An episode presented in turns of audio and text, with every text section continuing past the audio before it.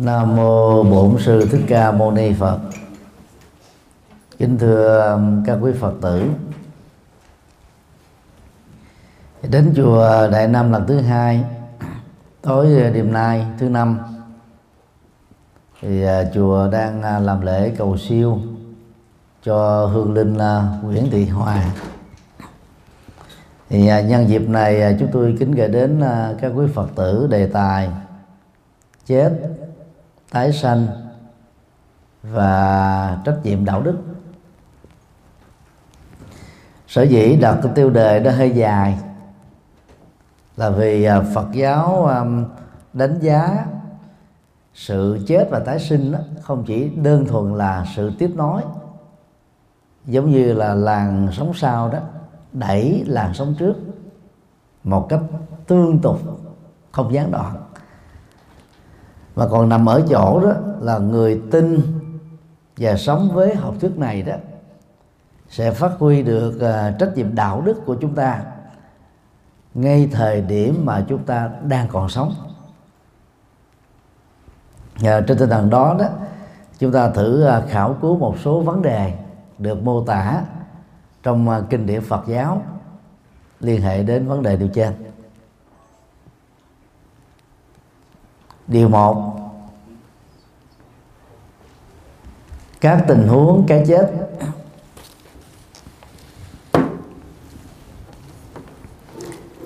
Trong kinh ờ, điển Bali đó, cái chết diễn ra theo bốn cách thức. Cách một là khi tuổi thọ của con người đã đến lúc chín mùi tuổi thọ của người Nhật Bản hiện nay là trên à, 80 tuổi. Có thể là một trong à, những nước à, có người sống thọ nhất thế giới. Còn ở những quốc gia nông nghiệp đó, thì tuổi thọ của con người đó tương đối là tốt hơn ở những cái khu công nghiệp. Tại vì người ta sống gần với thiên nhiên, ăn uống đơn giản vận động tay chân nhiều.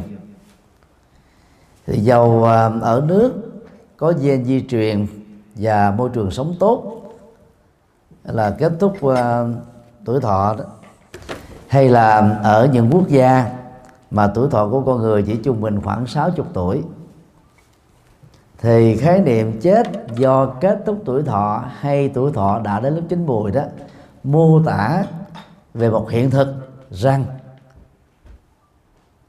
cái tổng nghiệp về tuổi thọ của người đó đến lúc đã kết thúc.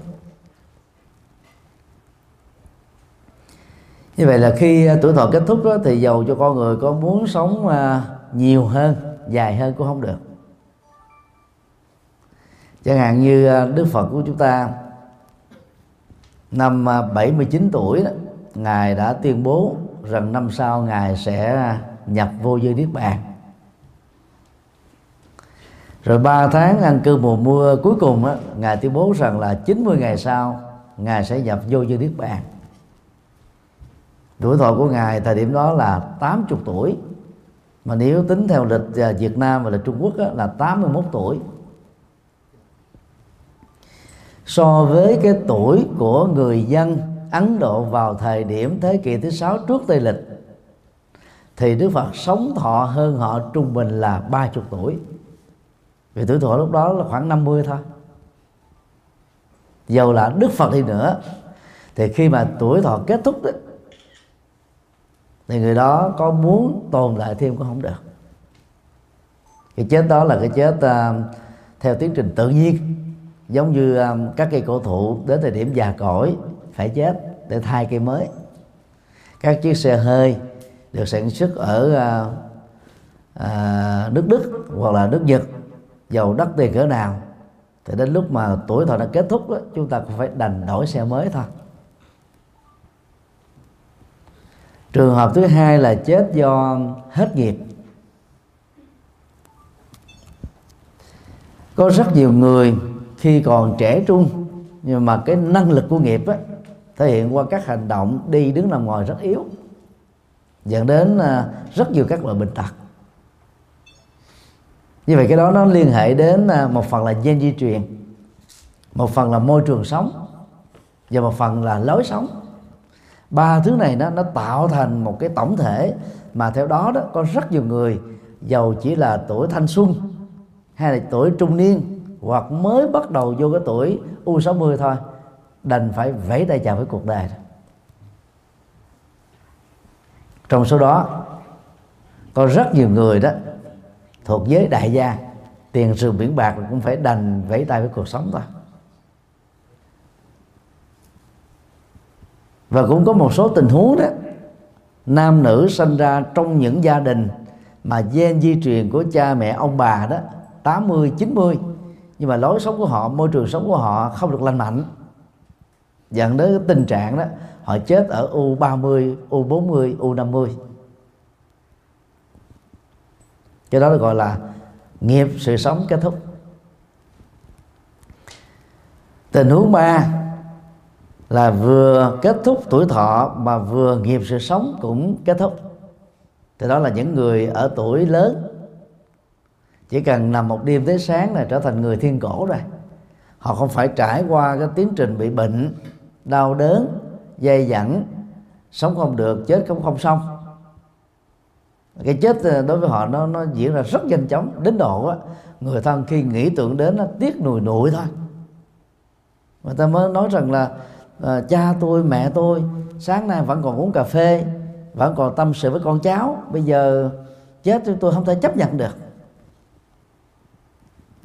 Sau ra thì à, chết khi nghiệp và tuổi thọ cùng hết á, là cái chết lý tưởng nhất. Người ta không phải trải qua cái gì đau đớn cũng không để lại những cái tiếc nuối. Thì thường chết ờ, trong tình huống này đó tái sanh nó diễn ra ngay lập tức thôi chỉ vài tích tắc. Tình huống 4 là chết do cái tác động của một loại nghiệp mà về bản chất á, nó đối lập lại với sự sống. Chúng ta thường nói ờ, trong hán việt là chết bất đắc kỳ tử hoặc là chết hoạn tử là chết ngang xương. Khi nghiệp và tuổi thọ vẫn còn kinh dược sư mô tả đến à, chín chủng loại nghiệp dẫn đến các cái gọi là chết à, khi tuổi thọ chưa kết thúc. Trong số đó à, quen quen thuộc nhất đó vẫn là chết uh, chết chìm ở dưới sông nước chết rơi ở hư không rơi vực thẳm chết do thú rừng ăn thịt chết do uống nhầm thuốc hoặc là bệnh không đáng chết nhưng mà thiếu thuốc thang dẫn đến chết ừ, cay đắng. Chết do tai nạn giao thông chết uh, tai nạn nghề nghiệp uh, do bất cẩn trong lao động chết do thiên tai như là động đất hay sóng thần. Đây là những cái chủng loại chết bất kỳ tử mà chúng ta khó có thể đoán trước được theo dõi về à, các phương tiện à, truyền thông, về à, thời tiết, khí hậu, về những cái vùng địa chấn, vân vân có thể giúp chúng ta hạn chế tối đa những vấn đề này để chúng ta có thể duy trì cuộc sống của mình lâu dài. Khi một nơi nào đó có nạn khủng bố, thì đại sứ quán ở các quốc gia thường à, công bố với công dân của mình một cái cảnh báo rằng là không được đến những cái nơi uh, có cái cái vấn nạn khủng bố này để bảo toàn tính mạng của mình. Vì vậy là khi chúng ta có nhiều cái kiến thức về lĩnh vực này đó chúng ta sẽ hạn chế được một cách tối đa các nghiệp chết dẫn đến tình trạng ngang xương. Thì trong bốn loại chết vừa nêu đó chết ngang xương đó để lại nỗi niềm tiếc nuối rất là lâu dài. Ở người đối diện với cái chết. Cái tiếc nuối đó có thể làm cho họ à, thể hiện ra bằng cái phản ứng sinh học trên cơ thể đó là con mắt không nhắm. Nếu để ý thì chúng ta thấy là các chiến sĩ chết ở trên uh, chiến trường đó dầu họ thuộc về chánh nghĩa hay phi nghĩa thì 100 người là hết 99 người đó là chết mở mắt trừng trừng thôi. Tại vì họ đâu có chấp nhận cái chết diễn ra đâu. Có những người à, chiến sĩ đó mới viết một lá thơ chưa ráo mực, gửi về cho vợ con. Báo trước cái ngày đoàn tụ. Rồi lúc chỉ còn có 3 tháng nữa là giải ngũ đó. Nhưng rồi họ là chết. Hoặc là chết à, bị ám sát hay là chết do bị ngộ độc thực phẩm, hay chết dưới các hình thức tự tử đó, thì con mắt luôn luôn là mở trừng trừng. Hoặc là kỳ vọng một người thân à, trở về để gặp mặt lần cuối. Nhưng do cái cách trở sông núi, hay là người ở nước trong, người nước ngoài, mà không gặp mặt được nhau, cũng không có các phương tiện truyền thông thấy hình, nghe tiếng của nhau, thì dẫn đến cái tình trạng nó làm cho người đó nó bị ức chế thần kinh và làm cho con mắt mở trừng trừng thôi. Đó là bốn hình thức cái chết.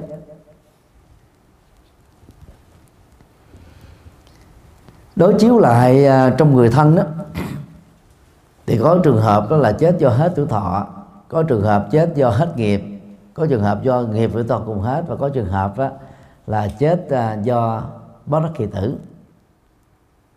Và trong kinh Na Tiên đó thì uh, ảnh dụ CD đã được uh, sử dụng để chúng ta dễ hình dung. Tình à, uh, hướng một đó nó giống như uh, một cây đèn cày. Sáp và tim đó cùng đã cháy hết cho nên nó, nó không còn nhiên liệu thì tự động cái đèn tay phải tắt ra. Tình huống hai đó là sáp vẫn còn nhưng mà tim đàn cày bị lụng bại hoặc là bị hư cho nên không tiếp tục tạo ra cái, cái, cái sự cháy được và trường hợp ba đó là sáp và tim là cùng hết. Và trường hợp thứ tư đó là có một cái quạt máy, quạt tay hoặc là chúng ta dùng tay của mình đó là bóp vào cái tim. Để làm cho là lửa không thể là tiếp tục cháy được. Hoặc là mình dùng một cái ly là mình chụp lại. Cho nên trong đó nó không còn oxy nữa. Thì cái sự cháy không thể tiếp tục được diễn ra. Điều hai, thời gian à, tái sinh sau khi chết giữa đạo Phật được Đức Phật chủ trương và đạo Phật trong dân gian thì có một cái à, khác biệt. Trong dân gian thì người ta tin rằng là sau khi chết các hương linh là tiếp tục tồn tại dưới âm phủ gọi chung là cõi âm. Cho nên Việt Nam mình à, có những cái từ à, mô tả cái chết đó, là trở về nơi chính suối cái khái niệm chỉ cho một cái à, cảnh sống à, ở dưới âm phủ chỗ nào đó mà ông bà tổ tiên và người thân sau khi chết đó là có cơ hội gặp nhau. Và họ sẽ tồn tại với hình thức là hương linh hay là hương ấm đó.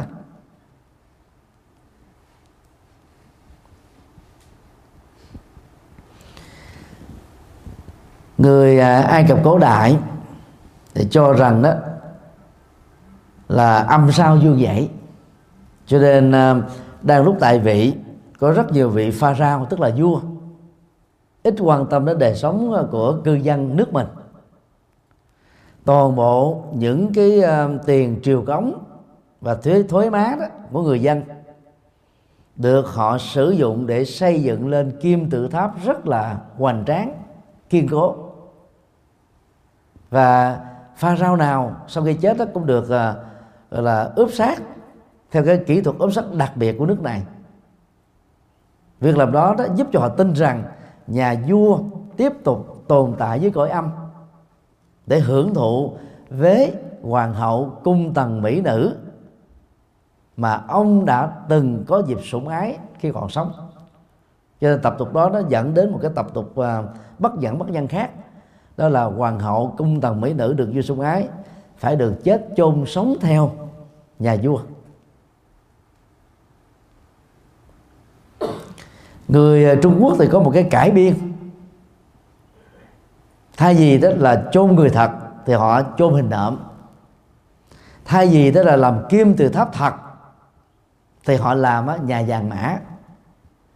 Thay vì đó để vàng bạc ngọc ngà cho báu thật ở dưới lòng đất thì họ làm với hình thức là giấy vàng mã. Thì dù có cái cải biên, có cái tiến bộ hơn về phương diện kinh tế đó thì niềm tin của người Ai Cập và Trung Quốc giống nhau, đó là sau khi chết người ta tồn tại vĩnh hằng dưới âm phủ thôi. Cái đó đó, đạo Phật gọi đó là thường kiến luận. Là cái sai lầm khi cho rằng đó là con người sẽ tồn tại dưới một hình thức như thế, lâu dài, không thay đổi.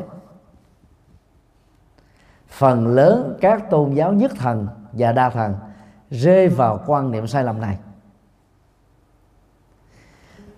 Kinh à, thánh là cụ ước của do thái giáo đã được à, các tôn giáo à, phát xuất từ đạo này đã chấp nhận, bao gồm mà thiên chúa giáo la mã, tin lành giáo, chánh thống giáo, anh giáo sử dụng lại.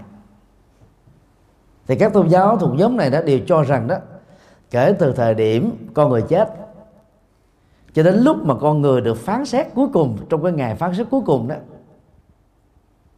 thì nếu chúng ta hỏi là con người tồn tại ở đâu, thì không có ông linh mục nào một sư nào trả lời được hết á. Vì kinh thánh của họ có đề cập đến. Và nếu có trả lời thì họ suy luận thôi. Vì kinh thánh nó không đề cập đến, thì họ tạm gọi là sống ở trong một cái cái không gian chung chuyển nào đó. Chờ đến lúc mà Chúa phát quyết trong ngày cuối cùng, thì họ mới được chia làm hai nhóm. Nhóm tin vào kinh thánh, tin vào Chúa rồi sống với bảy cái phép bí tích. Với tư cách là tín đồ đó, thì họ sẽ được, gọi là, về thiên đàng, hưởng nhan đức chúa thôi. Còn đối lập lại hoặc không tin, không có những cái sinh hoạt tôn giáo như vừa nêu đó, thì họ sẽ bị lùa qua một nhóm và bị trừng phạt dưới quả ngục đời đời. Lịch sử của con người à, được chứng minh à, trên hành tinh này đó là khoảng à, mấy nghìn năm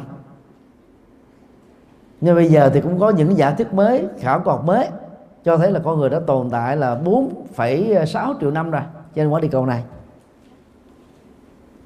Hiện nay thì chúng ta có cái ngưỡng là khoảng 7 tỷ mấy người trên hành tinh. Nhưng mà tính cái chiều dài mấy nghìn năm mà con người có lịch sử xác thật đó thì không biết bao nhiêu là mấy chục tỷ mấy nghìn tỷ người đã từng chết. Như vậy họ ở đâu? Các tôn giáo nhất thần đó không có câu trả lời và nếu hỏi nữa thì họ nói là một là ở trên thiên đường, hai dưới quả ngục. Mặc dù ngài phán quyết nó chưa xảy ra. Đó là giới hạn. Như vậy, phật giáo lý giải thế nào về cái tính thời gian sau khi chết của con người và các loài động vật?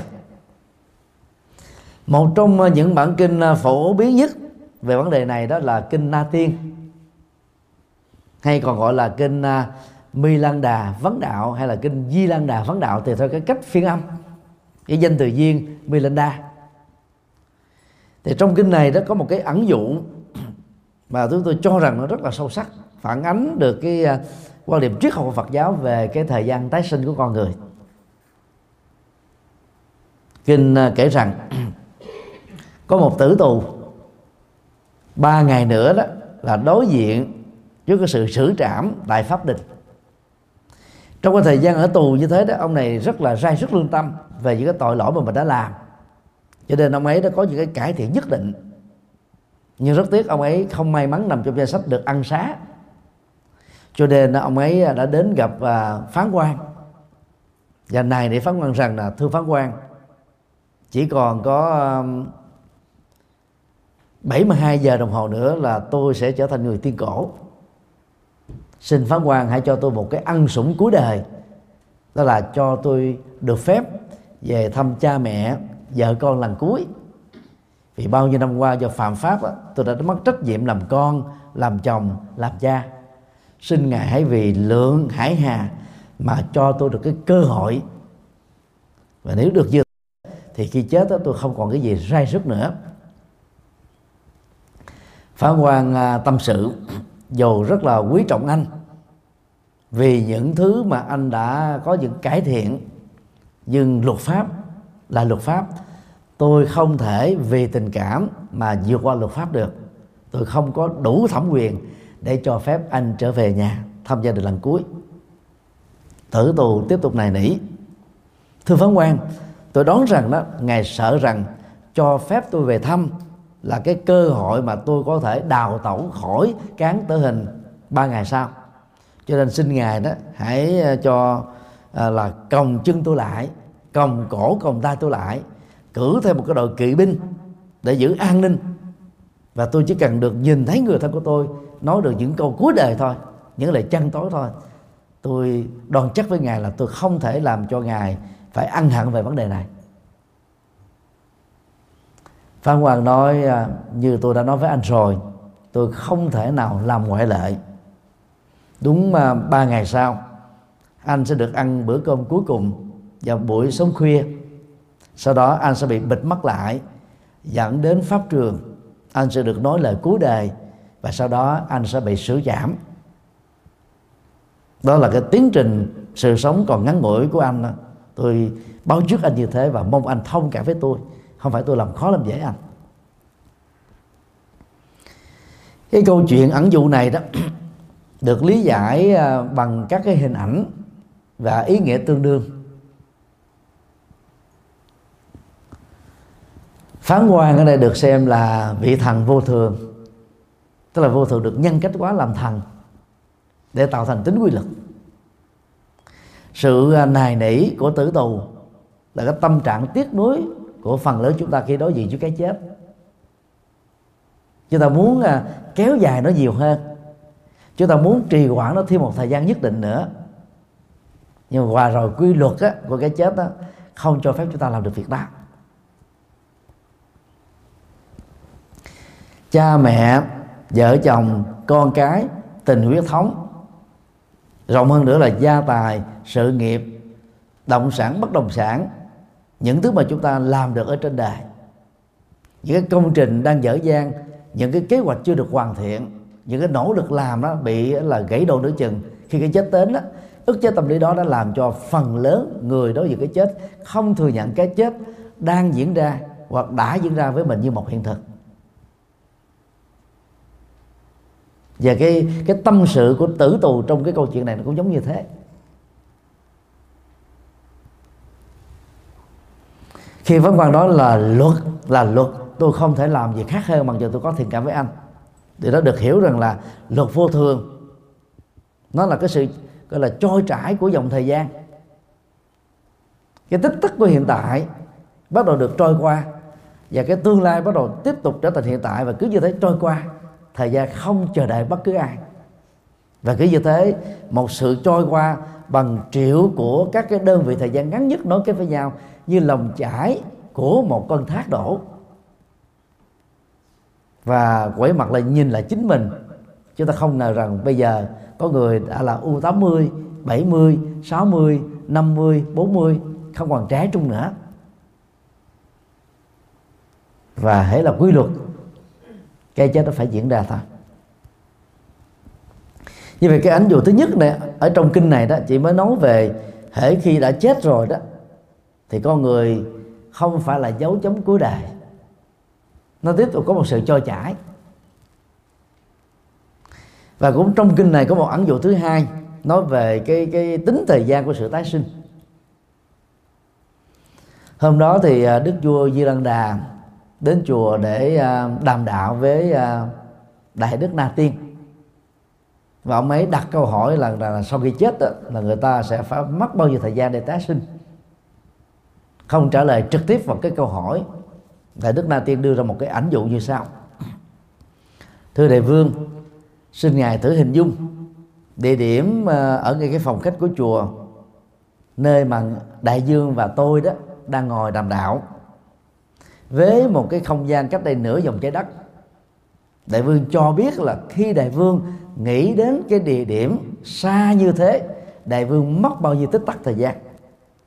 Không cần phải ờ, suy nghĩ vua như là trả lời, trong một tích tắc thôi, tôi đã nghĩ tưởng đến cái nơi xa xôi đó. Đại đức na tiên tiếp tục hỏi, thế bây giờ đó, đại vương thử nghĩ cái phòng ở bên cạnh, cái phòng mà tôi và đại vương đang làm đạo. Đại vương hãy cho tôi biết là thời gian để suy nghĩ cái một cái không gian ngắn như thế là mất bao nhiêu lâu. Đại vương tiếp tục trả lời, cũng trong vòng một tích tắc ra đại đức là tiền à, tán dương thiện tai lành thai. Này đại vương đại vương nói rất đúng. Cái không gian vật lý cách nửa vòng trái đất và cái không gian cách đây chỉ có mấy mét. Nếu đo về vật lý đó chúng ta phải mất một thời gian một bên là rất dài. Có thể đến vài năm vài chục năm đi. Và một bên nó chỉ đi có vài tích tắc là đến rồi nhưng mà khi tâm nghĩ đến đó, hai cái không gian xa và gần đó chỉ là một tích tắc thôi. Rồi ảnh du này cho chúng ta biết là, là sau khi có người chết có người thì tái sanh ở nửa vòng trái đất. Có người thì tái sanh ở 3 phần tư trái đất. Có người tái sanh ở 1 phần 6 trái đất. Có người tái sanh ngay cả ở trong họ tộc của chính mình. Và việc đó diễn ra trong tích tắc thôi về à, tính thời gian này không phải trường phái Phật giáo nào cũng chấp nhận đâu mặc dù đó là tư tưởng nguyên thủy của đạo Phật. Và bản kinh Na Tiên Đàm Đạo đó, đó là dựa vào học thuyết 12 nhân duyên. Còn được gọi là 12 mắt xích. Để lý giải về cái dòng chảy thời gian của sự sống và cái chết đối với con người và dạng vật có tình thức. Ba mắt xích đầu đó thuộc về quá khứ. Ba mắt xích sau đó cùng á, thì thuộc về tương lai sáu mắt xích chính giữa đó nó thuộc về kiếp sống hiện tại. Và ráp nối lại 12 mắt xích đó, thì tạo ra tiến trình trôi trải của cuộc sống. Quá khứ rồi trở thành hiện tại. Hiện tại trở thành quá khứ. Xin lỗi tương lai trở thành hiện tại hiện tại trở thành quá khứ. Dòng trôi trải cứ như thế tiếp tục. Và sau khi chết con người không phải là dấu chấm cuối cùng. Thì đối với ba mắt xích đầu đó được à, Đức Phật định danh đó là vô minh vận hành và tâm thức. Vô minh được định nghĩa trong đạo Phật đó, đó là các hành động gắn kết với tha mái sân hận si mê và chấp thủ. Rộng hơn nữa là các hành động trái với luật pháp và đạo đức trái với luật nhân quả vân vân. Và bản chất của người phàm nó ít nhiều nó bị dướng bị nhuộm mùi bãi bởi là các hành vi mang tính vô minh đó và sau khi chết đó, thì à, chúng ta không mất do tâm thức tiếp tục vận hành. Lúc đang sống chúng ta cũng trở thành là vận hành như là dòng chảy của con sông. Và ngay tức tắc sau đó đó thì chúng ta sẽ tồn tại dưới hình thức là một cái tâm thức thôi. Thân thể này trở về với đất nước gió lửa còn tâm thức là thoát ra khỏi cơ thể để tiếp tục nhập vào trong một bào thai. Như vậy là dựa vào học thuyết 12 mất sức vừa nêu đó thì con người tái sanh liền ngay lập tức thôi không có sự trì hoãn như vậy giữa cái cái cái ảnh dụ 12 nhân duyên vừa nêu với cái ảnh dụ của kinh Na Tiên Tỳ theo cả hai đều thuộc về kinh Đạm Bali là rất là dứt quán về sau này thì uh, kinh Địa Tạng đó có một cái uh, mô tả rằng là uh, trong vòng 49 ngày tất cả mọi người và các loài hữu tình sau khi chết đó, sẽ phải trải qua nhưng mà nhiều nhất là 49 ngày thôi. Đây là tư tưởng được phát triển về sau, chứ không phải là tư tưởng gốc của Đức Phật.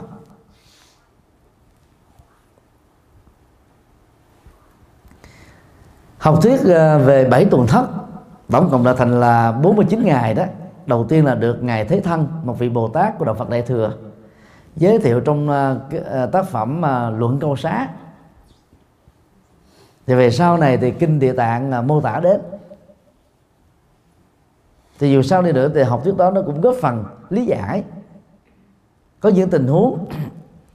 Khi à, tinh cha trứng mẹ gặp nhau vào cái thời điểm mà người nữ đó không thể thụ thai, người đăng ký cái chết của người đó diễn ra vào cái thời khắc này. Thì lúc đó đó, cái việc tái sinh đó bị trở ngại, nó rơi vào cái tình trạng là không thể đậu thai được hoặc là bị sảy thai hoặc là bị phá thai. Thì từ đó nó dẫn tới tình trạng là là tái nhập lại vào bào thai của một người mẹ mới. Thêm một lần nữa cho đến nhiều nhất đó là bảy lần thôi. Thì cái lý giải này thì Phật giáo à, à, nguyên thủy không chấp nhận. Nhưng mà Phật giáo đại thừa thì cho rằng là nó có cái gì đó mà chúng ta có thể tin rằng là có một số người do vì cái mẫu số nghiệp giữa người đó với gia đình mà sau này họ làm con cái và gọi người đó là cha mẹ đó. Nó chưa có cái mẫu số giống với nhau. Cho nên nó dẫn đến tình trạng là đào thai vào rồi sau đó lại thoát ra để tìm à, là một cái cái môi trường mà tổng thể nghiệp nó ở một cái mức độ dê dịch có thể chấp nhận được.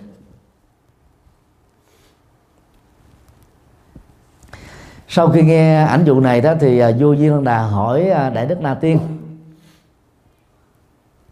thế thì nếu như mà không tìm thấy được cái nghiệp cảm tương đương giữa người mới chết và cái gia đình làm cha làm mẹ trong tương lai đó, thì tình huống xảy ra sẽ như thế nào? Đại đức là na tiên đưa ra một cái ánh dụ khác. Này đại vương, xin ngài hãy nhìn lòng bàn tay của tôi đang chứa đựng các hạt đậu. Tôi sẽ hắt các hạt đậu lên như thế này.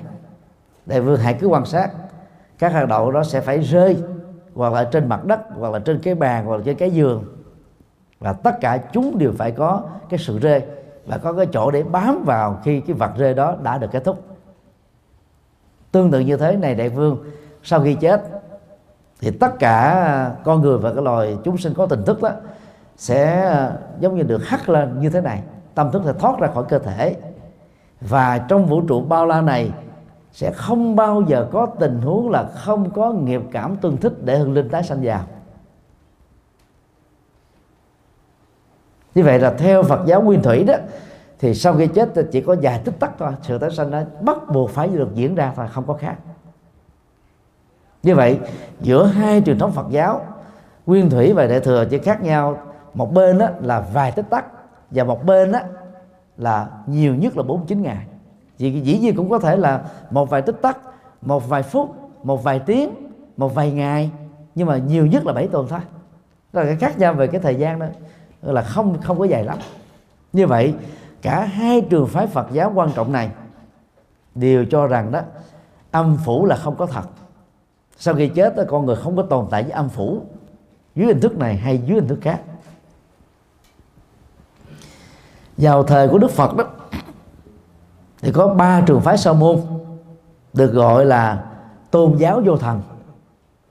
Đối lập lại với cái trường phái uh, tôn giáo đa thần. Chính yếu của Ấn Độ được gọi là Bà La Môn giáo. Thì một trong ba trường phái sa môn đó có tên gọi là Ajivika. Chúng ta có thể uh, dịch thoát nghĩa đó là trường phái sa môn duy vật cổ sơ. Thì các đạo sĩ duy vật đó thì họ cho rằng đó là sau khi chết thân thể con người sẽ trở về với đất nước lửa gió qua bốn nguyên lý chất rắn chất lỏng chất nhiệt chất vận động. Nhưng mà tâm thức của con người là kết thúc. Vì tâm thức đó, theo họ đó chỉ là một phần rất nhỏ giờ là tinh túy nhất của cái khối vật chất mà chúng ta có thể nhìn thấy được tiếp xúc được sờ mó được cảm nhận được thôi. Thì chủ nghĩa duy vật còn được gọi là chủ nghĩa bắc lenin thời thời thời thế kỷ 20 mặc dù có tiến bộ hơn chủ nghĩa vật cổ sơ của Ấn Độ cách đây là 26 thế kỷ nhưng cả hai đều giống nhau ở chỗ cho rằng là chết là dấu chấm cuối cùng của cuộc đời thôi. Như vậy không có sự tái sinh diễn ra. Đạo Phật cho rằng à, lối nhận thức đó rất nguy hại. Vậy là làm cho người ta đánh mất cái trách nhiệm đạo đức đối với những gì mà mình đã làm và đang làm. Cho nên à, đức phật à, là chủ trương cái chết đó, nó chỉ là một cái dấu chấm trên một cái đường dài vô tận mà truy nguyên về quá khứ là không có để bắt đầu. Và dĩ nhiên là nó không có sự kết thúc. Như vậy một kiếp người giàu mấy chục năm thọ hay yểu cũng chỉ là một điểm chấm trên cái con đường đó thôi và ráp nối cái, cái, các kiếp sống với nhau lại chúng ta thấy một con đường dài hung hút ở phía trước. Và do đó đạo Phật cũng không chấp nhận rằng học thuyết tận thế mà các tôn giáo nhất thần và đa thần chủ trương là đúng. Đạo Phật không chấp nhận như thế. Như vậy quả địa cầu mà chúng ta đang sống hiện nay nó là 4,6 tỷ năm. Thuộc về giai đoạn thứ hai là trụ mỗi một địa cầu theo đức phật đó nó trải qua bốn giai đoạn thành trụ hoại không. Thì trong giai đoạn trụ này mình đã đạt được là 4,6 tỷ năm. Từ giai đoạn trụ mà đến giai đoạn hoại đó nó phải mất đến vài tỷ năm nữa. Từ ờ, giai đoạn hoại cho đến giai đoạn diệt tức là trở thành là các cái mảnh thiên thạch rơi tự do ở trong không gian. Nó cũng phải mất một thời gian nhất định. Hiện nay à, trong hệ mặt trời chúng ta đó mặt trăng á, nó thuộc về đó là giai đoạn hoại vì trên đó không còn oxy nữa. Mặc dù quả địa cầu của mặt trăng vẫn tiếp tục xoay trong cái tương quan với cái mặt trời của hệ mặt trời trong đó có quả địa cầu chúng ta. Do vì không còn oxy cho nên mọi sự sống của con người động vật thảo mộc kết thúc nó là giai đoạn thứ ba. Và từ cái giai đoạn mà chúng ta đang thấy mặt trăng này cho đến lúc mà nó nổ tung ra thành các mẫu thiên thạch đó các nhà khoa học cho rằng cũng phải là là, là là cả tỷ năm chứ không có đơn giản. Cho nên những học thuyết tận thế của các tôn giáo nhất thần và đa thần đó dưới ánh sáng của khoa học và Phật học đó là mê tín hoàn toàn. Do đó con người sẽ không kết thúc sau khi chết. Và thời gian tái sanh đó là diễn ra rất là nhanh chóng thôi. Như vậy các phật tử sẽ đặt câu hỏi thế thì tại sao ngày hôm nay tại chùa đại nam cũng như là những ngôi chùa khác, lễ cúng tuần thất phật được diễn ra? Chúng tôi tạm với lý giải đó là gì? Chúng ta nỗ lực tốt nhất cho người mất. Chúng ta nỗ lực phòng hờ cho người mất thôi. Tại vì có những trường hợp à, khi mà cái nghiệp cảm tương thích đó chưa chưa chưa diễn ra trong quá trình tái sinh, thì sự à, sảy thai, phá thai có thể diễn ra thêm một vài lần nữa thì trong những dịp như vậy đó thân bằng quyến thuộc đến chùa làm khóa lễ cầu siêu. Chúng ta vừa giải tỏa tâm lý về nỗi khổ niềm đau do sanh ly tiểu biệt mang lại. Mặt khác đó chúng ta đang mở các công uh, tài khoản công đức trong cái cái ngân hàng công đức vô hình qua các hoạt động bố thí cúng dường cho chùa hoặc là làm từ thiện cho đời. Và chúng ta nhân danh người chết để làm công việc đó. Thì kinh địa tạng cho chúng ta biết rằng là kẻ còn lẫn người mất đều được lệ lạc. Về tỷ lệ công đức đó, đạt được trong hoạt động này đó thì người sống sẽ hưởng được 6 phần 7 và người à, quá cố sẽ hưởng được 1 phần 7 lý do là cộng hưởng nhân quả. Vì bình thường đôi lúc chúng ta ít có phát tâm nhưng mà khi nỗi khổ niềm đau đó đến chúng ta dễ mở lòng ra. Nó cũng giống như lúc mà chúng ta vui tột cùng chúng ta cũng dễ mở tình thương ra. Và bằng cái cái động cơ đó nghĩ tưởng đến người quá cố đó. Nhân danh người chết, vì người chết mà chúng ta làm phước thiện. Cho nên người chết được cái cộng hưởng đó. Còn mình là người trực tiếp làm. Về phương diện nhân quả, chúng ta hưởng 6 phần 7 do đó, bảy tuần thất. Ngoài việc ờ, là tụng kinh cầu siêu tại chùa, thì các gia đình phật tử thuần thành nó còn phát tâm cúng chùa. Có thể ờ, cúng để xây chùa, làm phật tượng À, làm các cái công trình phật sự nhân dân. Hoặc à, điều kiện tài chính tốt nữa đó thì ngoài những hoạt động liên hệ đến phật sự của chùa người ta còn hưởng ứng các hoạt động từ thiện cho chùa chủ sướng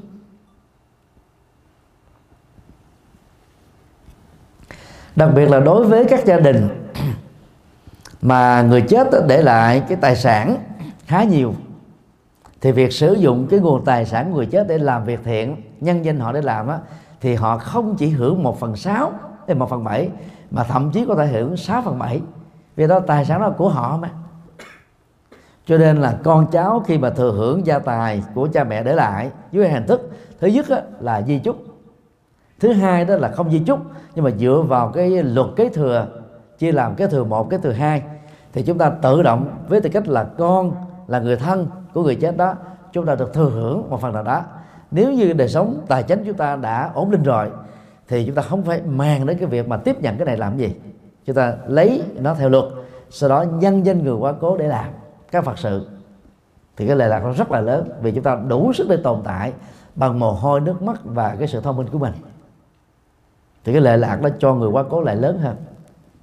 Do đó à, các quý phật tử nào à, trước đây đã có cái à, kiến thức về triết học Mác Lênin cho rằng chết là hết và mình đã từng bị nhòi sọ như thế trong các cái trường giáo dục ở tại Việt Nam.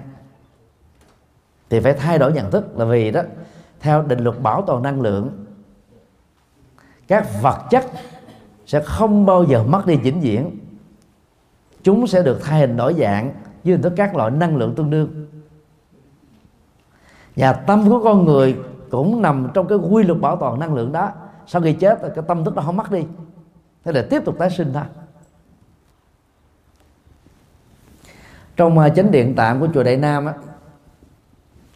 có à, hai giải bóng đèn. Mỗi một giải thì gồm có 8 bóng đèn. Đó là đèn tiếp. Để cho ánh sáng phát quang trong chánh điện nhờ đó mà chúng ta nhìn thấy Phật làm lễ tụng kinh bái sám tu à, học. Thì nó phải có tăng phô con chuột bóng đèn dây điện công tắc vân vân bây giờ nếu như một trong những thứ này mà bị hư đó thì dòng điện nó mặc dù nó có nhưng nó không phát huy trở thành điện quang được. Và qua cái hình ảnh đó, đó chúng ta cũng thử hình dung đi.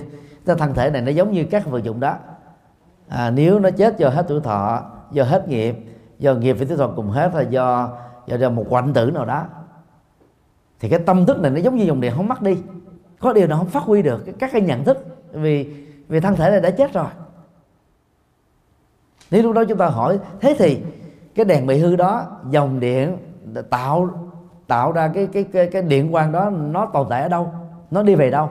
Thì câu trả lời của bất kỳ ai mà học vật lý lớp 6, lớp 7 thôi là nó tiếp tục tồn tại ở trong kết riêng của nó. Ở trong cái dây điện mà mà nó đang đang được chứa. Và thậm chí nếu dây điện nó nó bị chạm mạch đi nữa thì cái dòng điện cứ tiếp tục, nó tồn tại ở những cái chỗ nó bị chạm đó. Chứ nó không mất đi. Thì chúng tôi hy vọng rằng là cái cái cái hình ảnh này đã giúp cho chúng ta dễ hình dung tâm thức không phải là là là vật chất. Nó nó nó mất đi, mà nó tiếp tục tồn tại dưới hình thức năng lượng thôi. Cái đó gọi là tâm tái sinh hay là tâm tái tục. Và thời gian nó diễn ra theo nguyên thủy đó là tích tắc, theo đại thừa nhiều nhất là 49 ngày. Điều ba, trách nhiệm đạo đức của tái sinh. Ở phần thứ hai thì chúng tôi có đề cập đến à, một đoạn kinh mà Đức Phật đã phản ánh về cái nhìn của các nhà tôn giáo vô thần của thời Đức Phật, gọi là sa môn giáo, rằng cho rằng chết là hết, tâm thức con người là một phần của vật chất trở về với đất nước gió lửa đó, thì những người chủ trương như thế sẽ bị tổn thất về đạo đức và bất kỳ ai tin vào học thuyết này và sống với học thuyết đó đó sẽ dễ dàng bị gọi là là là tổn thất về đạo đức cho bản thân mình và cho cộng đồng xã hội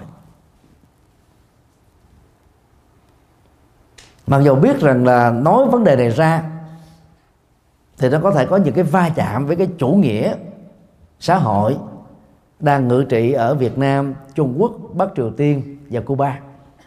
Nhưng mà về vấn đề nghiên cứu triết học đó, chúng ta được quyền đưa ra các cái quan điểm Phật học trong ờ, cái đối cái cái cái so sánh để chúng ta hiểu rõ để nhờ đó chúng ta sống tốt hơn.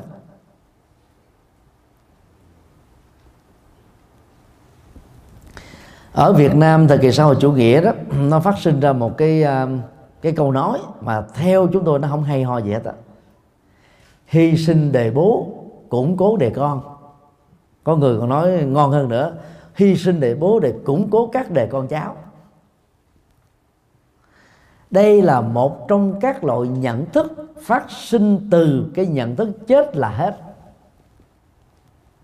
Vì tội phạm ở trên trần gian này, giết một tỷ người hay là thậm chí giết 7 tỷ người trên hành tinh này đi nữa, thì tội lớn nhất cũng là tử hình thôi.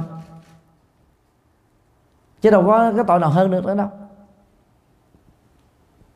người ta không thể làm cái công việc như là dân gian mô tả chết với âm phủ ờ, bầm sát, giết hết lần này qua lần kia giết một cách vô giác cái đó là để răng nhắc những cái kẻ cùi không sợ lỡ, điếc không sợ súng, thấy quan tài không đổ lễ thôi. Chứ còn về nhân quả của luật pháp nó không thấy được. Chết một lần là chết thôi, chứ ta không có lấy người chết ra bầm bầm cơ thể của họ, đốt cơ thể của họ, làm cách này cách loại hàng triệu lần để mà giết họ, đi đọt họ về những gì mà họ đã làm xấu cho cuộc đời này một lần chết là đủ rồi. Khi mình cho rằng là hy sinh đời của mình bằng các hành động phạm pháp là để củng cố cho những đời con cháu đó, thì cái nhìn thiển cận đó nó không giúp cho chúng ta làm tốt cho đời con cháu mà làm cho con cháu bị liên lụy đó nhất là trong cái môi trường soi chủ nghĩa, cái chủ nghĩa lý lịch nó vẫn còn ít nhiều ảnh hưởng đến. Hoặc là trong cái chủ nghĩa quân chủ đó, tru di tam tộc là một cái nạn mà những người là hoàn toàn không có can hệ gì về cái hành động phạm pháp đó, như vậy bị chết theo. Chết rất quan ức. Chết rất là bất nhận là bất nhân. Như cái giai đoạn à, quân chủ đó đã trôi qua rồi. Cái chủ nghĩa lý lịch ở Việt Nam cũng đã bắt đầu đến hồi kết thúc rồi. Để nó trả lại cái công bằng về cái gì luật pháp cho mọi người. Ai có tội thì phạt còn ai có công thì thưởng. Cái quan hệ huyết thống của những người đó, nó không có không có liên hệ gì đến các cái hành vi của người đó nếu họ không được chứng minh là liên lụy hay là đồng lõa về phương diện luật.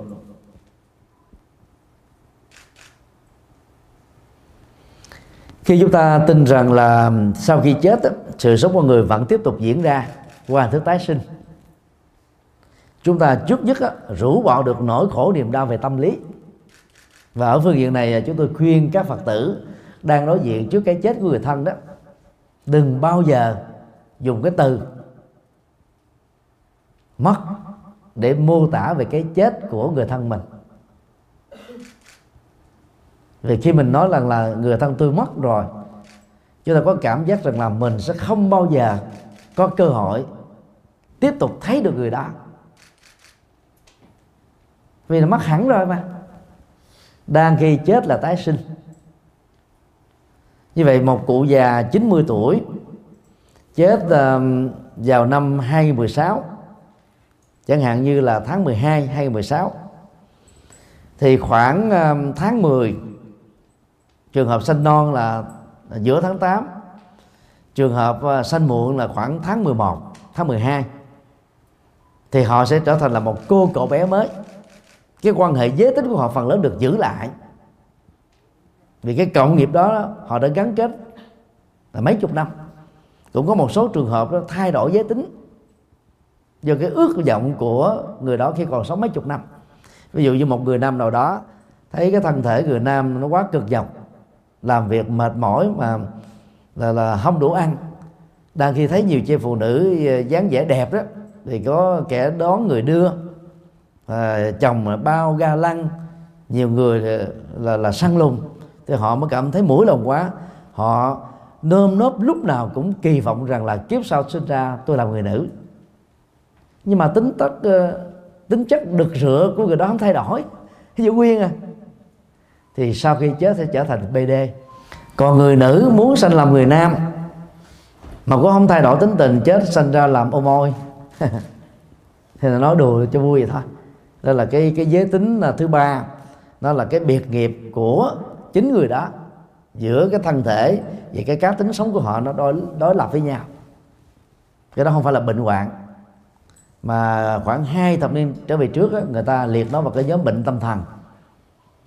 Nhờ khoa học ngày nay phát triển người ta xem nó là một cái hiện tượng bình thường và kêu gọi chúng ta không có phân biệt đối xử để cho họ sống một đời sống rất là bình thường và cần được tôn trọng cái sự bình thường đó. Như vậy cái giới tính nó được giữ lại một vài tình huống ngoại lệ là đổi giới tính sau khi tái sinh. Cái số lượng đó là không nhiều lắm. Mà nếu có đó, nó lệ thuộc vào lối sống của người đó là chính yếu.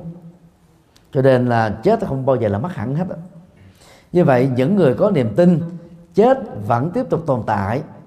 Và cái tồn tại đó 10 tháng sau lại trở thành một cô cậu bé mới. Thì ở cái kiếp mới này, người đó phải đóng vai là cô cậu bé.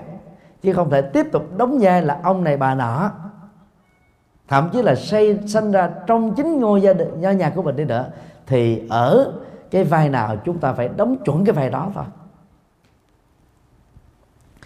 Ví dụ như um, ở trong nhà một người ông ở à, tuổi à, thượng thọ qua đề do hết tuổi thọ đi thì trong cái ngày ra đề qua đề đó đó thì à, một cháu gái hay là cháu dâu ở trong nhà vừa thụ thai nếu như à, giới tính à, của người thụ thai đó là nam thì cái cơ hội người ông tái sinh làm cháu ở trong gia đình của mình đó là rất cao. Và chúng ta có thể làm một cái à, cái cái, cái thăm dò để xác định cái cái cái khả năng nó xảy ra cao hay thấp. Đó là đối chiếu về cái cá tánh sống. Ví dụ người ông này đó có thói quen là chảy tóc ở ngay chính giữa thay vì hoặc là bên trái hoặc là bên phải cái cậu bé này là cũng chưa từng biết về người ông của mình. Cũng chưa nhìn người ông mình chải tóc một lần nào. Cũng chưa nhìn thấy cái hình ảnh chải tóc rồi ở chính giữa một lần nào. Nhưng mà khi sinh ra từ nhỏ nếu để cậu, cậu ấy tự trải thì cậu ấy trải ngay chính giữa thôi. Vì cái cái cái biệt nghiệp đó nó được là là, là lặp đi lặp lại đến mấy chục năm. Cho nên trở nên rất là thân quen.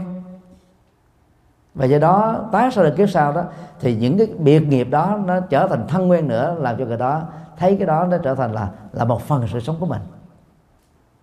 Cũng bằng cách này thì Phật giáo Tây Tạng người ta mới đi truy tìm những vị lạc ma tái sinh. Bộ phim à, Kundun nói về Đức Lạc Lai Lạt Ma khi còn à, 6 tuổi. Cái tuổi mà theo truyền thống Phật giáo Tây Tạng đó là được phục hoạt lại cái vai trò của mình, của 7 năm trước đó. Thì sau khi chết Đạt Lai Lạt Ma thứ 13 đó di chúc rằng là ngài sẽ tái sanh tại một gia đình Tây Tạng ở biên giới. Dựa vào di chúc đó thì à, phái đoàn à, cao đệ của Đạt Lai ba thứ 13 đã đi đến cái vùng biên giới. Và từ xa xa đó thì phái đoàn nhìn thấy à, các cái cậu bé đang nô đùa. Và lại gần nữa đó thì thấy à, chúng đang chơi trò đá dây có một cậu bé 6 tuổi rất khôi ngô và hiền từ bất dẫn đến là can gián cho hai nhóm trẻ em này tách ra làm hai. Và chú này thuyết phục được cả hai bên đó, thả các con dế xuống. Và chú bé này đó đang cầm các con dế đó à, một bên đó là đi đến à, một cái à, góc A để thả nó xuống rồi sau đó đi qua cái góc B để thả các con dế còn lại xuống. Để chúng không tiếp tục cắn xé lẫn nhau nữa. Để mua vui cho các trẻ thơ ở vùng biên giới không có gì để giải trí. Các cao đệ của Đạt Lai Lạt Ma thấy rất mừng rỡ. Bởi vì Đạt Lai Lạt Ma đó là nổi tiếng là từ bi. Bên cạnh cái cái trí tuệ như là biển lớn, thì cái yếu tố từ bi là rất là quan trọng đối với ngài. Thì cái nhân cách từ bi ở cái cậu bé này đó, nó nổi trội hơn các cậu bé ở cái tuổi năm thứ sáu.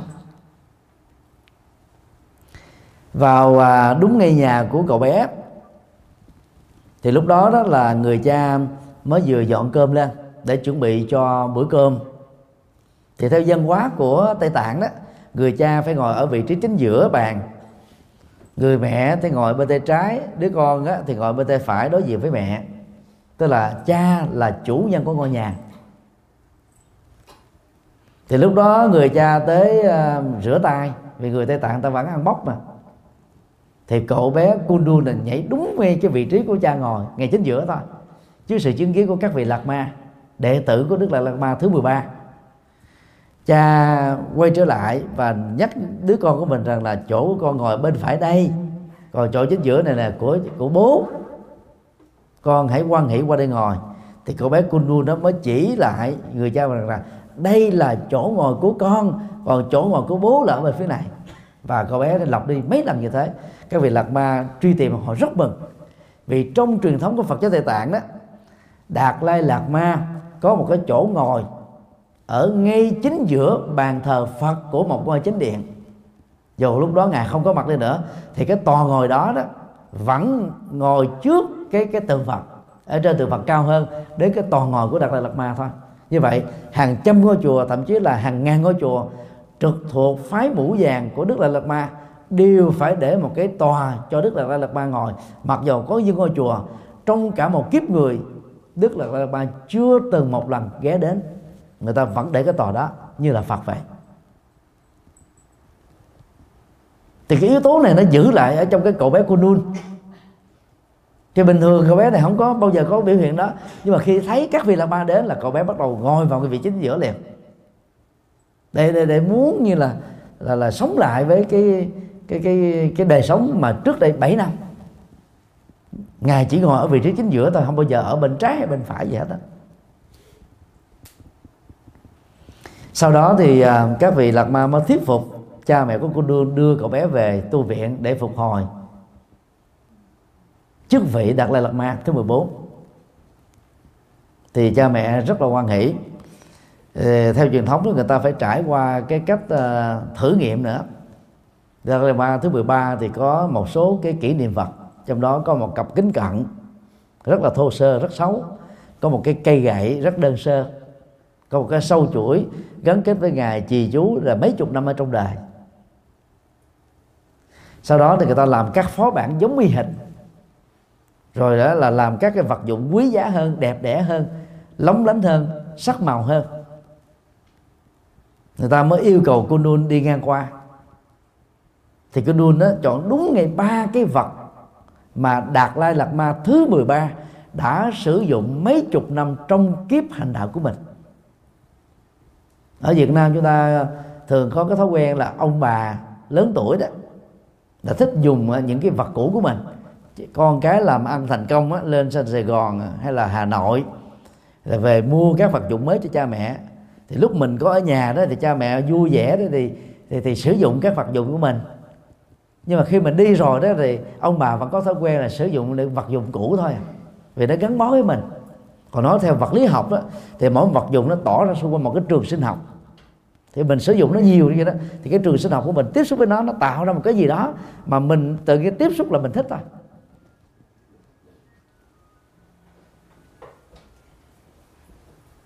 Chứ mình không thích cái cái hiện đại hơn. Và bằng cái trường sinh học đó, Kundun quá thân của Đạt Lai Lạt Ma thứ 14 đã chọn đúng ngay ba vật dụng kiếp trước của mình. Chứ thường là con nít là thích thích cái gì đó là gì? Màu mè, đẹp đẽ, hấp dẫn, chứ đâu thích cái cũ kỹ đâu. Mà ở đây có thêm các phó bản in đúc thôi. Chỉ có những người nào làm ra nó mới biết được thôi. Mà cô đương chọn đúng như thế như vậy cái biệt nghiệp á, của con người ở kiếp trước không mất đi sau khi chết.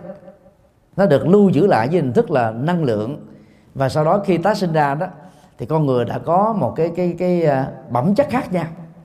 Mà người theo nho giáo đó do ngộ nhận người ta gọi là thiên tính là tính cách trời cho. À, cha mẹ mà theo nho giáo ta thường nói là gì? Cha mẹ sanh con trời sanh tính. Ông trời đã quy định cái số phận cái vận mệnh đó mà thực tế không phải vậy. Ông trời chưa từng có thật. Mà nếu ông trời có thật ông trời cũng không thể tạo ra tính cách của con người được. Tính cách của con người là do con người tạo ra. Thông qua mối, quá trình sống môi trường sống rồi giáo dục rồi tôn giáo rồi thói quen rồi kinh nghiệm vân vân. Và bằng cách này đó đạo Phật lý giải rằng là con người đã có những hạt giống về tính cách thói quen ở kiếp trước cho nên ở kiếp này đó, những cái gì mà nó nó nổi trội đó là vì nó có nối kết với kiếp trước. Nó giống như ôn lại thôi. Còn nếu kiếp trước mà chưa có đó, thì người đó phải mất nhiều thời gian hơn để học. Học rồi lại quên. Ôn tới em luôn nhiều lần đó mà vẫn chưa nhớ được. Còn người đã quen với nó rồi, đã từng có nó rồi đó, chỉ cần ôn là nhớ thôi. Và cũng bằng học thuyết này đạo Phật lý giải tại sao có các hiện tượng thần đồng, thiên tài, nhân tài về những lĩnh vực chuyên môn thì các cháu thằng đồng đó có học gì đâu. Chỉ cần có một chất xúc tác thôi, tình cờ đọc qua, nghe đến cái cái lĩnh vực mà mấy năm trước đó các cháu đó là là chuyên gia, thì tự động các kiến thức cũ nó quay trở lại, nó được sanh sôi nảy nở. Và cái điều này nó giống như là các cái lúa mạch đó mà, ở phương tây. Và mùa đông nó nằm yên ở dưới lòng đất 3 tháng, sau khi được ủ. Thì đến mùa xuân đó bữa sáng chúng ta đi ra ngoài cánh đồng đó thì tuyết trắng phao ở trên đó. Chiều về đó tuyết nó tan đi thì các cái mầm đó, nó là nú nhú lên rất là xanh dờn lên. Và rồi nó sống lại. Rồi đó là mấy chục ngày sau đó nó lớn lên rất là nhanh. Rồi nó trở thành đó là một hạt nó ra thành là mấy chục hạt. Một hạt nó trở thành ra là hàng trăm hạt xanh sôi nảy nở. Và qua cái học thuyết này thì đạo Phật muốn nhấn lại chúng ta đó là tất cả những gì chúng ta làm, dầu chỉ là vô tình hoặc là thiếu hiểu biết, không bao giờ mất đi. Sự trừng phạt của luật pháp đối với các hành vi xấu ác chỉ là tương đối thôi. Vì luật pháp là thế. Nhưng mà luật nhân quả sẽ không bao giờ bao che cho chúng ta được. Và luật nhân quả sẽ không bao giờ ứng xử sai lầm được. Chúng ta không thể thoát được luật nhân quả dầu chúng ta có thể lúng đoạn được luật pháp. Như vậy đó là tin vào chết và tái sanh đó thì ngoài cái việc hiểu về tiến trình có mặt ở kiếp sau và nhiều kiếp sau nữa, chúng ta sẽ trở thành những người sống rất đạo đức. Vì vì những gì mà chúng ta đầu tư tốt ở kiếp này, chúng ta chính là người hưởng nó thôi, người thừa kế nó. Và đối với điều xấu cũng như thế.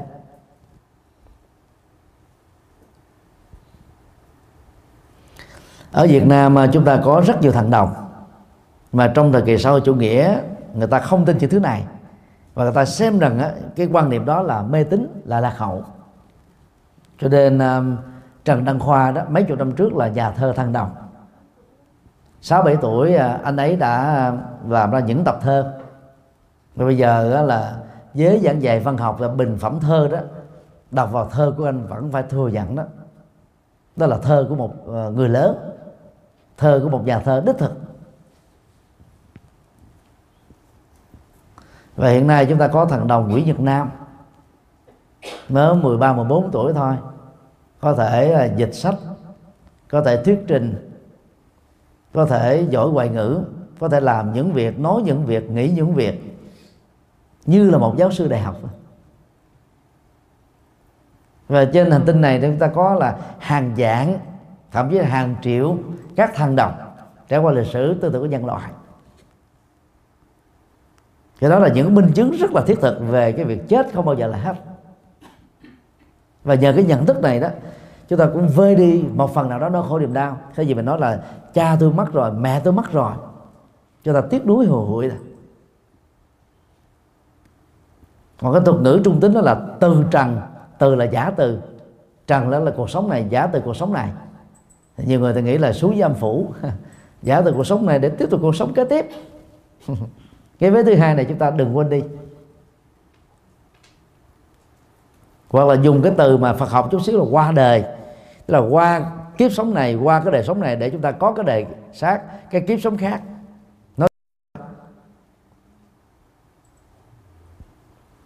còn dùng chuẩn nhất là tái sanh, còn dùng dân gian đó là đầu thai là cái tâm thức đi vào trong cái bào thai của người mẹ, gọi là đầu thai. Còn tái sinh là sanh ra thêm một lần nữa. Thì đó là những cái từ mô tả về chết không phải là hết.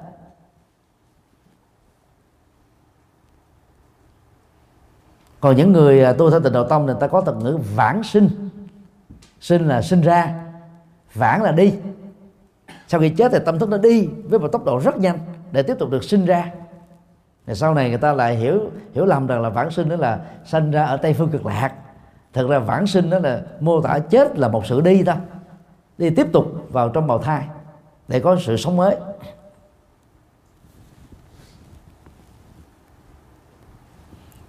Kính thưa um, các quý thầy hội tri thức, ôm lại một vài lời dạy của đức phật trong uh, kinh điển bali để chúng ta thấy rất rõ là chết đó là một nỗi khổ.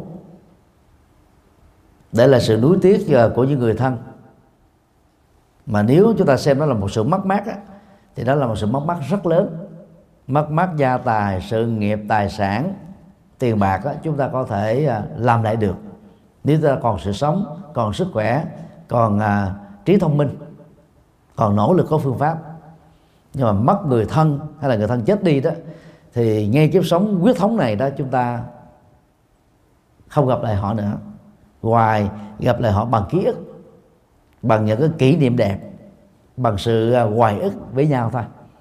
Nhưng mà hiểu về chiều sâu Phật giáo là chúng ta sẽ tiếp tục gặp lại họ dưới nhiều hình thức khác.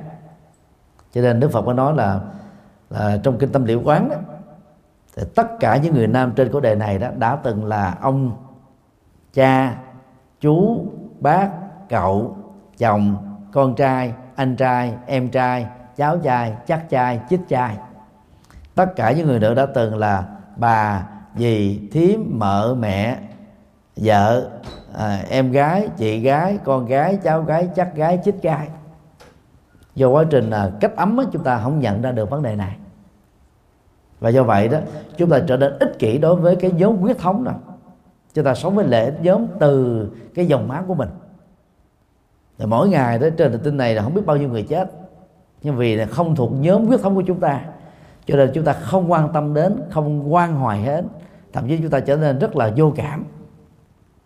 Tu học Phật rồi mình sẽ thấy rằng là à, cái mối quan hệ huyết thống của chúng ta nó ở kiếp này nó là thế ở những kiếp trước là chúng ta có nhiều người thân khác. Và do vậy đó chúng ta dễ trải tâm từ bi ra dễ mở lòng ra dễ làm những việc thiện để giúp cho tha nhân hơn. Và khi làm như thế chúng ta đang giúp cho chính mình về phương diện nhân cách và đạo đức do đó niềm tin chết không phải là hết đó sẽ giúp chúng ta sống tốt hơn sống tích cực hơn sống lạc quan hơn sống yêu đời hơn và sống có giá trị hơn. À, xin à, kết thúc à, buổi à, chia sẻ Phật pháp tại đây.